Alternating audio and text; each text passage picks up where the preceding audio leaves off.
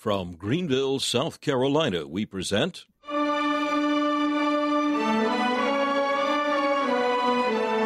the Bible Speak.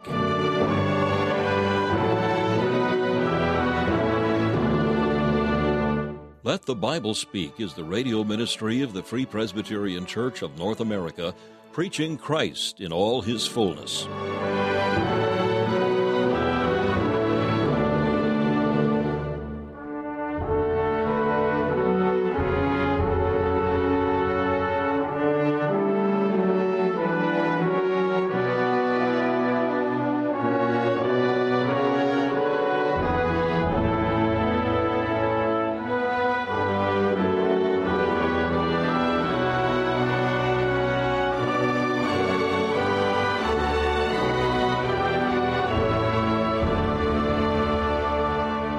Once again, we count it a privilege to welcome you to another broadcast of Let the Bible Speak.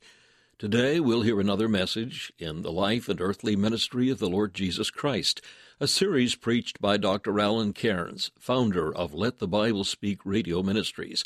We'll hear from Doctor Cairns shortly. First of all, we invite you to enjoy this devotional thought from the pen of C H Spurgeon, as found in his collection called Morning and Evening. Our text for today is found in Jeremiah chapter thirty-one and verse thirty-three. I will be their God. Christian, here is all thou canst require. To make thee happy, thou wantest something that shall satisfy thee. And is not this enough? If thou canst pour this promise into thy cup, wilt thou not say with David, My cup runneth over, I have more than heart can wish? When this is fulfilled, I am thy God. Art thou not possessor of all things? Desire is insatiable as death, but he who filleth all in all can fill it. The capacity of our wishes who can measure? But the immeasurable wealth of God can more than overflow it. I ask thee if thou art not complete when God is thine. Dost thou want anything but God? Is not his all-sufficiency enough to satisfy thee if all else should fail? But thou wantest more than quiet satisfaction. Thou desirest rapturous delight. Come, soul, here is music fit for heaven in this thy portion, for God is the maker of heaven. Not all the music blown from sweet instruments, or drawn from living strings, can yield such melody as this sweet promise, I will be their God. Here is a deep sea of bliss, a shoreless ocean of delight. Come, bathe thy spirit in it. Swim in age, and thou shalt find no shore. Dive throughout eternity, and thou shalt find no bottom. I will be their God. If this do not make thine eyes sparkle, and thy heart beat high with bliss, then assuredly thy soul is not in a healthy state. But thou wantest more than present delights. Thou cravest something concerning which thou mayest exercise hope. And what more canst thou hope for than the fulfillment of this great promise, I will be their God? This is the masterpiece of all promises.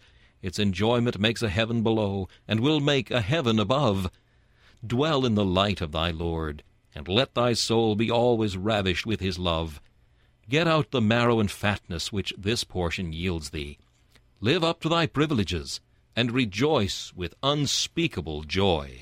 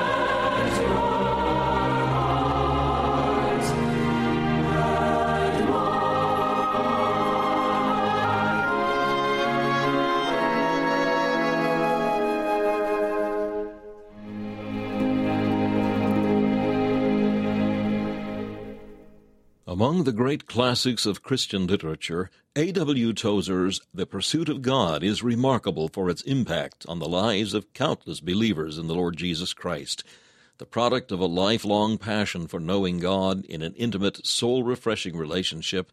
This small volume exposes the roadblocks that keep us from fully knowing God, reveals our responsibility of the pursuit, and ultimately leads us into the very presence of God Himself. Some of the chapter titles include Following Hard After God, Restoring the Creator-Creature Relation, and The Sacrament of Living. As you read and study Tozer's penetrating insights, you will learn the meaning of Paul's words in Philippians three, verse ten, that I may know Him. Let the Bible Speak is pleased to offer complete reprints of this timeless devotional help, free of charge. For your copy of The Pursuit of God, you may call us at eight six four, two four four, two four zero eight. That's eight six four, two four four, two four zero eight. You may email info at faithfpc.org. That's info at faithfpc.org. If you wish, you may simply write Let the Bible Speak, twelve oh seven Haywood Road, Greenville, South Carolina, two nine six one five. That's Let the Bible Speak, twelve oh seven Haywood Road, Greenville, South Carolina, two nine six one five. Just ask for your free copy of The Pursuit of God, and we'll be glad to provide it.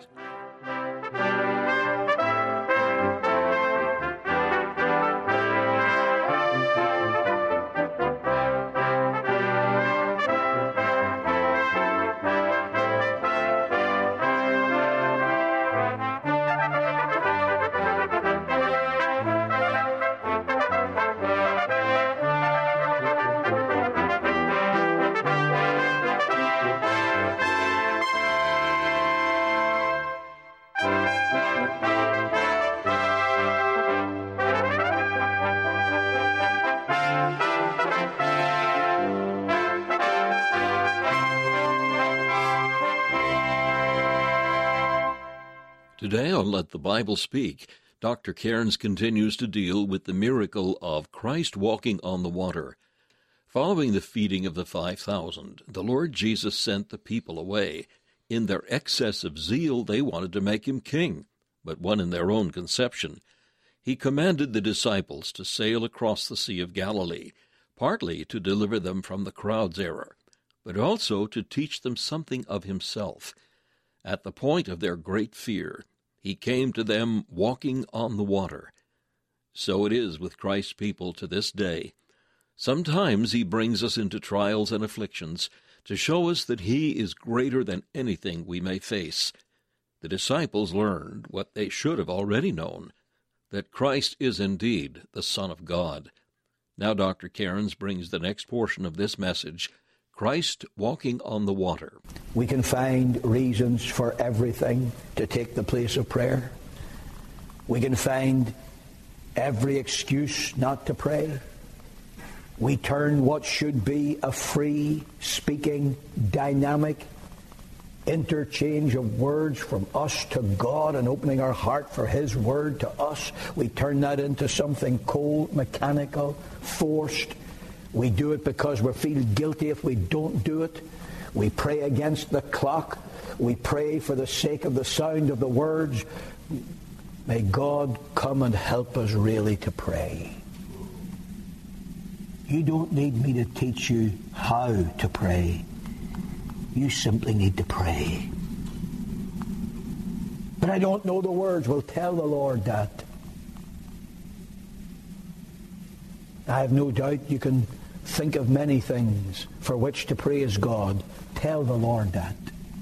I have no doubt you have a multitude of things that you would like to ask of God. If you've got to write them down to keep them in mind, then write them down.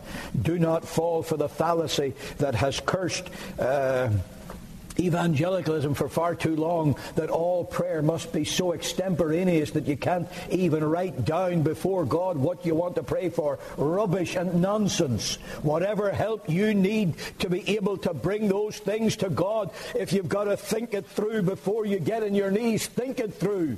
But bring it to God and let us pray, and never let us lose sight of the great necessity in our praying to pray for the power of God.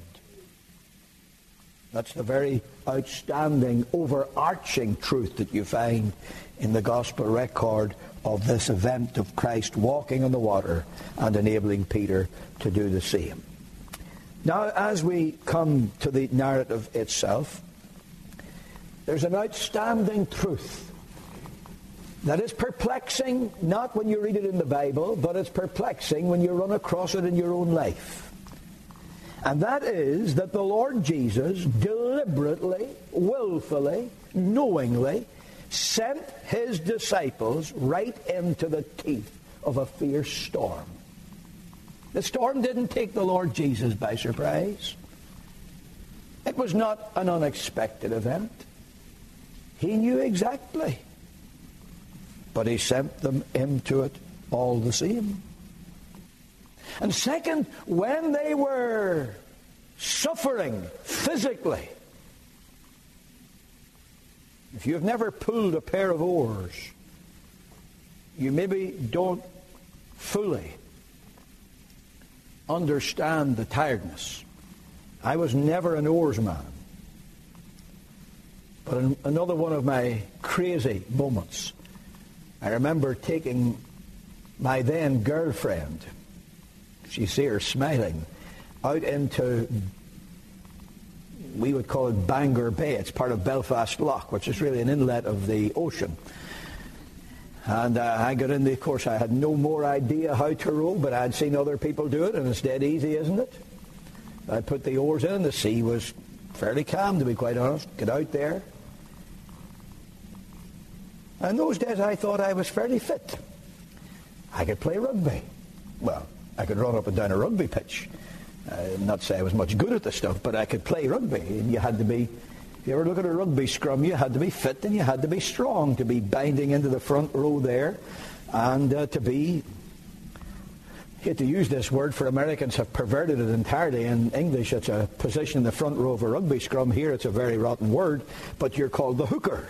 And so I'm in there, and I thought I was fit. We get out.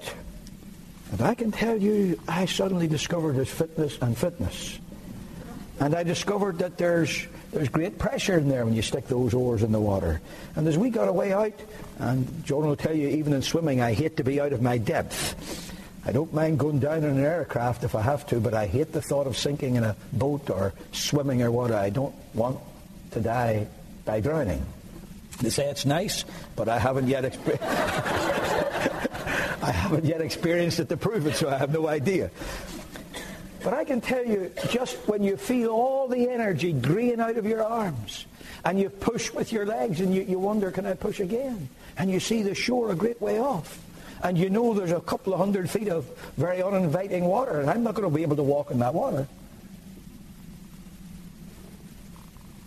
A little terrifying. That's where the disciples were. Only these were oarsmen. These were oarsmen. Their body was drained of strength. And they were there because they were obeying the word of Christ. If ever you want a proof of the utter lying of the so-called prosperity theology, here it is.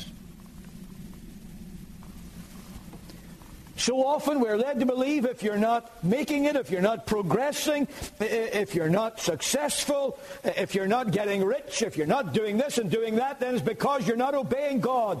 Listen, you'll find in your life again and again, and it may perplex you, but you'll find it's true, that the Lord Jesus will put you into the storm. Not because you're disobedient. He'll put you there through your obedience. But remember this, it will be true of you as it was true of them. The Lord Jesus put them into the storm in order to keep them back from an even greater danger. For remember, on shore, the danger from which he delivered them was the danger of being sucked in to that mad mass of Jewish frenzy that wanted to overthrow the purpose of God and install Christ as a king in opposition to the Romans. The Lord Jesus knows us better than we know ourselves. Just remember, when he's letting you be afflicted in one way, however difficult that may be, it is to save you from a greater danger in another way. I think that if we could only see the secret purpose of God, we would understand that what he was doing with the disciples was nothing unusual. It is actually the usual for the people of God. How often the Lord keeps us back from things we're not even aware of. Dangers we have never even conceived. Pitfalls we have never seen, foreseen, or even if we'd looked behind us, we wouldn't even have the hindsight to see them. And yet, he is directing our paths. Sometimes he leads us in ways that are so difficult we can't understand, but the reality is he's doing this in order to save us from something a whole lot worse, because in this storm, he's going to do something great. And that's true of every storm of life. And the storm only gets bad when you fly in the face of God.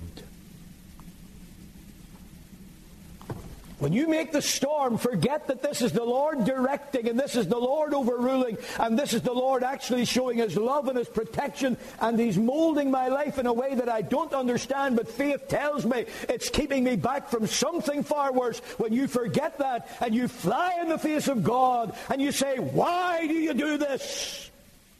That's when the storm can damage you. It's not the storm that damages you from the outside. It's the storm of unbelief and bitterness that you create on the inside. That's what does the damage.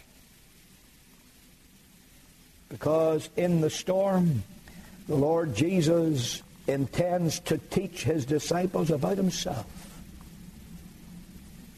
He had shown them himself, had he not, in the feeding of the five thousand, but they didn't consider it. So now he brings them to a new situation where they will consider. He shows them himself and shows them what they had missed, even in the miracle and the mercies that he'd already introduced them to. And that's just like the Savior. In every storm, there is a new sight of Christ. Amid the waves of affliction, there is a new experience of Christ that will actually bring us to worship. I've mentioned this before, but I'll do it again because John Douglas was here just last week. As I said, John and Joan and I go back a long time.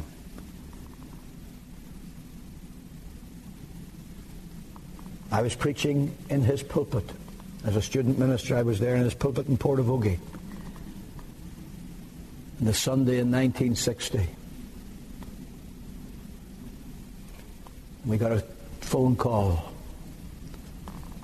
to say that his wife, Margaret, had died, was it two days after the birth of their little girl. For a young man in his early twenties, that was a shattering blow. In the newspaper, he inserted the notice of Margaret's death. And to that notice, he added a verse of Scripture, which to some stupid, carnal wretches sounded unfeeling, but that I knew came out of dark, long hours of seeking the face of God. And that verse said, all things work together for good to them that love God, to them who are the called according to his purpose. That was not lightly written. I will never forget the day of that funeral. And again, I saw some other stupid people walk up to that open grave and look down upon that casket and take that young man's hand to try to preach him a sermon. As I say, John and I were best friends. I shook his hand very briefly, no more than a second or two, and marched on. For the truth is, he saw nothing, and he heard nothing.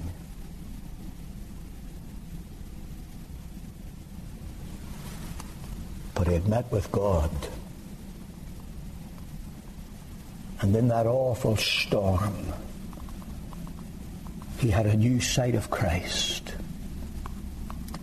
and a new understanding of sovereign grace and wisdom. And God proved it right. Until that moment, John Douglas was a supremely able and godly young man. From that moment, he was a spiritual giant, a preacher anointed with the power of God, whose preaching melted hearts and won hundreds upon hundreds for Christ. There's a new sight of Christ in every storm. There's a new experience of grace in every affliction. And I want you to see this. The waters were bidding to swallow up the disciples. Jesus walked on top of the waters. Now let me make this very clear. This is history, not myth. All the modernistic garbage that tries to explain away this miracle is so ridiculous as to make you laugh. I remember we had a modernist in Belfast, a very learned idiot, who told us Jesus didn't really walk in the waters. He was paddling by the seashore. And uh, the reality is that in the mistiness, the disciples thought he was walking in the waters.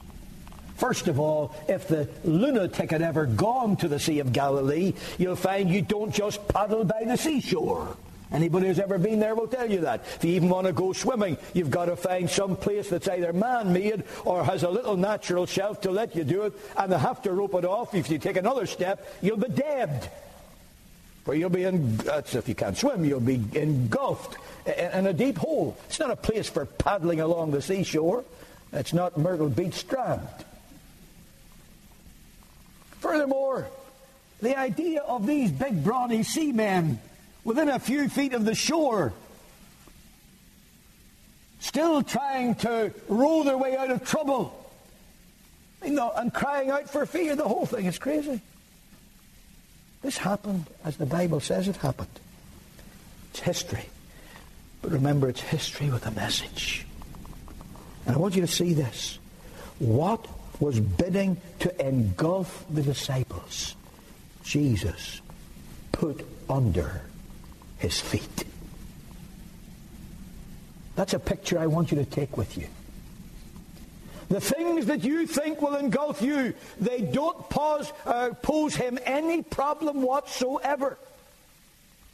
The things that worry us do not furrow the brow of the eternal. There are no wrinkles in the brow of God. He's not worried. And while it's true that things may engulf us, he has them under his feet. And I want you to see this, that where we, like Peter, will cry out to him, he'll enable us to put them under our feet. Now there'll come a time when he'll cause a great calm. But while we're still in the storm, he can enable us to walk upon the waves. He did it for Peter, and he can do it for us.